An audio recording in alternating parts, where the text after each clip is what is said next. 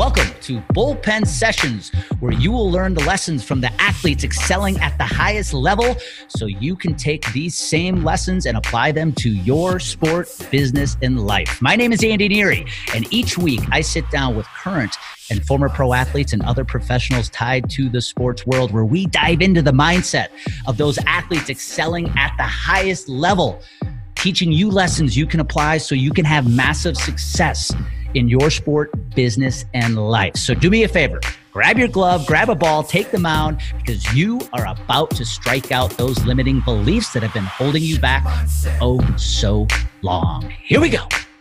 Hey, welcome back to Friday Bullpen Sessions. My name is Andy Neary, and this is episode 110. I'm excited about this one. We're going to have some fun with this one because if you're a baseball fan, you are going to love this episode. You may have heard me talk about this story in the past, but if you haven't, I'm going to sh- open the curtain a little bit on uh, one particular event that happened during my college baseball career that that I'm excited to share with you, and and more importantly, the lesson that ca- two lessons actually that came out of this particular moment. You see, I'm going to share with you the lessons I learned today by facing Curtis Granderson. Now, again, as I said, if you're a baseball fan, you probably remember that name. Curtis Granderson spent uh, a very, very long career with. I'm to get. I'm not even going to be able to name all the teams he spent time with, but early in his career, it was the Tigers. He came up in the Tigers organization. He played with the Yankees. I think he won a World Series or two with the Yankees. I know he spent time with the Milwaukee Brewers, the New York Mets, the Florida Marlins. Uh, there's probably others I haven't named, but at the end of the day, Curtis Granderson has had an amazing career in baseball. He's now retired. He's won a couple World Series. He damn near, I think, won a batting title or two. I mean, he's he actually had a very, very extraordinary MLB career. And if you know Curtis Granderson and you want to share this episode with him, feel free. He is one of my dream interviewers on the bullpen session, uh, interviewees, I should say, on the bullpen sessions podcast. But I want to take you back. That's the Curtis Granderson we know today, whose career is over he heck he might end up in the hall of fame someday. I want to take you back 20 25 years. It was my senior year at the university of wisconsin milwaukee and i was having an extraordinarily good year on the mound. Um, i've shared with you that i shared i've shared these stories at length. My first two years at uwm were a struggle. My freshman year was okay. My sophomore year was a disaster. Um, and I was able to turn around my career at UWM the last two years. Uh, my junior year, we made the NCAA tournament. I had a good year as a starting pitcher, but I also knew that if I really put it together my senior year, I would give myself a shot to play at the next level. And so by the time I was slated to face Curtis Granderson, things had been going pretty well. You see, Curtis Granderson played at the University of Illinois Chicago, and UIC was in the same conference with the University of Wisconsin Milwaukee, the Horizon League. And my senior year, Curtis was a freshman. And we were playing UIC in Milwaukee at the famous Hank Aaron Field for all my UW alumni out there. God bless the Hank. UWM no longer plays there. In fact, they played there up until this year when they finally moved to a much nicer stadium. But if you are from the Milwaukee area, the Hank Hank Aaron Field, let's be honest, is not in a good part of town. In fact, when I first started playing at UWM, we often had a contest of what would happen more during a baseball game. Would there be more home runs or ambulances flying by? so needless to say, we were not in the nice part of town, but we were playing UIC at the Hank, and I was pitching one of the Saturday doubleheaders. So in college, it might be different today, but back then, you played a four game series against every team in your conference. The Friday night game was a nine inning game, Saturday was two sevens, and then Sunday, you wrapped up with another nine inning game. So I was going one of the two sevens. And so that day, I remember, I still remember it was a bright sunny day. It was a beautiful spring day in Milwaukee. I felt good. I was on.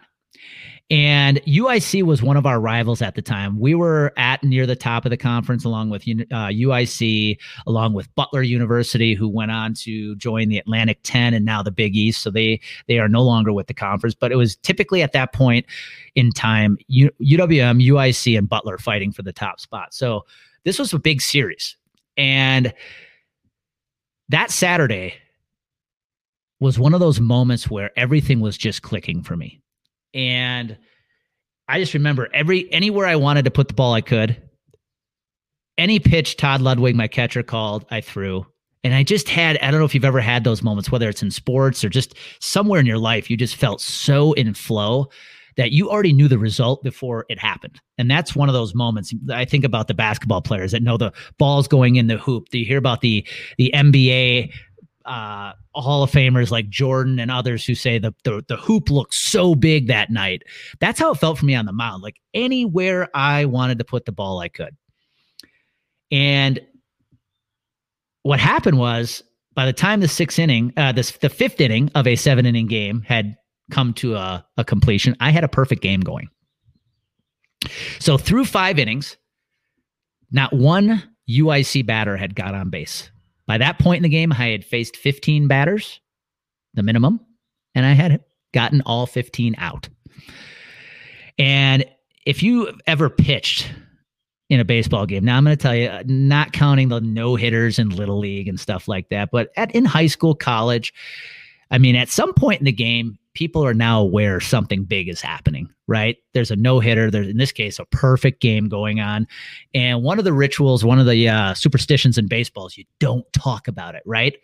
In the dugout, you don't say a word. In the dugout, you leave that pitcher alone. Like if you look in a dugout of a uh, uh it, it, during a baseball game and there's a no hitter going on, no one's sitting around that pitcher, and that's how I felt. I'd come in, between innings, I get my three up, three down, and like every by about the fourth or fifth inning, people started leaving me alone. Well, I go back out for the sixth inning. And I I don't know if I have my history correct, but I think I got the first two guys out pretty quickly. So we're literally down to four outs to a perfect game. And up comes this little freshman named Curtis Granderson. Now, I use the phrase little freshman not to demean his size or whatever, but what I am referring to is as a pitcher, when you look at a lineup, the lineup you are facing, there are certain batters you know you need to be aware of. There are certain batters you know you need to be careful with. Hell, sometimes there's batters you just need to flat out pitch around. But Curtis Granderson wasn't one of those guys. He was a freshman. He was new to the college game. In fact, if I recall, he was even wearing goggles at the time. I might have that wrong. But he was a little lefty, freshman lefty that didn't pose a threat at that time. And so he stands up, he gets up to the plate. I'm getting my signs from Luddy. And I can't remember what the count was, but I threw one of those fastballs, the inside fastballs, as I talked about earlier, where I knew exactly where it was going to go. It went exactly where it was supposed to go. But what happened was Curtis Granderson swung, made just enough contact, and I will say aluminum bat contact to plop that ball right over the third baseman. Perfect game, no hitter, over. Now, here's the lesson that I learned. The by the time that game was over, you see, what I haven't shared with you yet is when Granderson got that hit and the perfect game, the no hitter, were all now a distant memory. I actually let the game slide away from me. You see, not only did I give up that hit, I ended up giving up a couple runs that inning. And when all was said and done, we ended up losing the game. And when I look back at that day, it's not the fact Curtis Granderson got broke up my no hitter that really sticks with me. It's the fact that when Curtis Granderson broke up my no hitter, I failed to let the negative momentum get the best of me. You see, my mind was not in the right place after that hit occurred. I wasn't as focused after that hit, after the no hitter was over. I let a couple runs slide, uh, uh, uh get by. I let a couple runs cross the plate. I let UIC grab all the momentum. And instead of winning a game with a one or a two hitter, I actually lost the game. And I realized in that moment that when shit happens, and you have a certain expectation at that point by the sixth inning, damn it, I wanted a perfect game. But the second it didn't happen, instead of minimizing the damage, I let it get away from me. I let one negative thing bleed into another, bleed into another. And before you know it, it was this massive momentum that for six innings was with me, now was against me.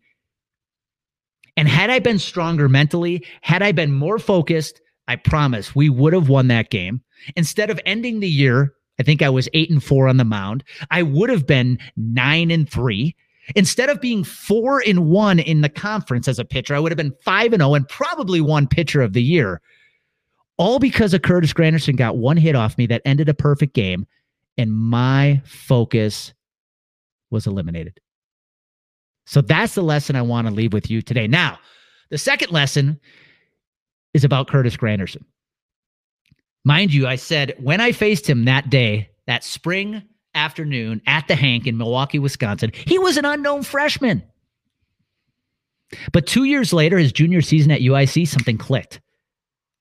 Now, I was already gone by this point, but something clicked. Something inside him realized that he was good, that he realized how great he could be. And his junior season was one of the best seasons we had seen in college in a long, long time. I think he hit damn near 500. He ends up becoming a second round pick of the Detroit Tigers, and the rest is history. He ends up having a long term career at the major league level. Like I said, winning a couple World Series. I think he participated in a couple All Star games. And it was just years before he was this little known freshman who broke up my no hitter.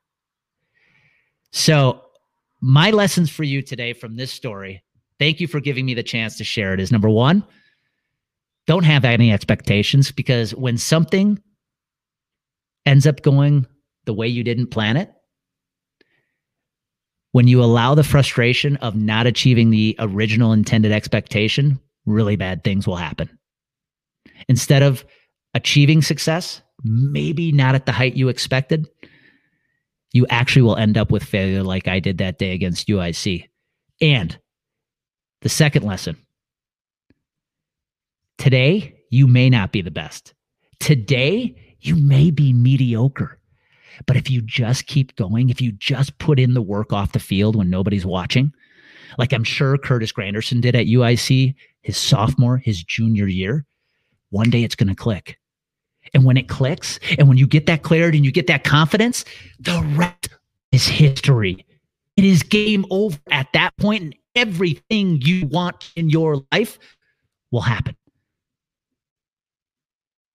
So take from somebody who lost his focus. Take it from somebody who it took 40 years to find that clarity, that confidence. You know what happens when clarity and confidence collide massive action happens. Go make it happen today. And if you are not exactly where you want to be right now, just keep going because that day is coming when it's going to click for you. And it's just a matter of consistency, it's a matter of persistency, and it's a matter of patience. Go make it happen today. Thank you for listening into this week's episode. And if you know of any other high achievers like yourself that you think would benefit from this episode, please do me a favor. Please share this with them. You would help me go a long way in sharing this message, getting this message out to as many people as possible. I'd be forever grateful. And if you really found benefit from today's episode, do me a favor go subscribe to the podcast, give it a five star rating, leave a great review. It always helps to make sure that this podcast is getting in front of as many ears and eyeballs as possible. Thank you.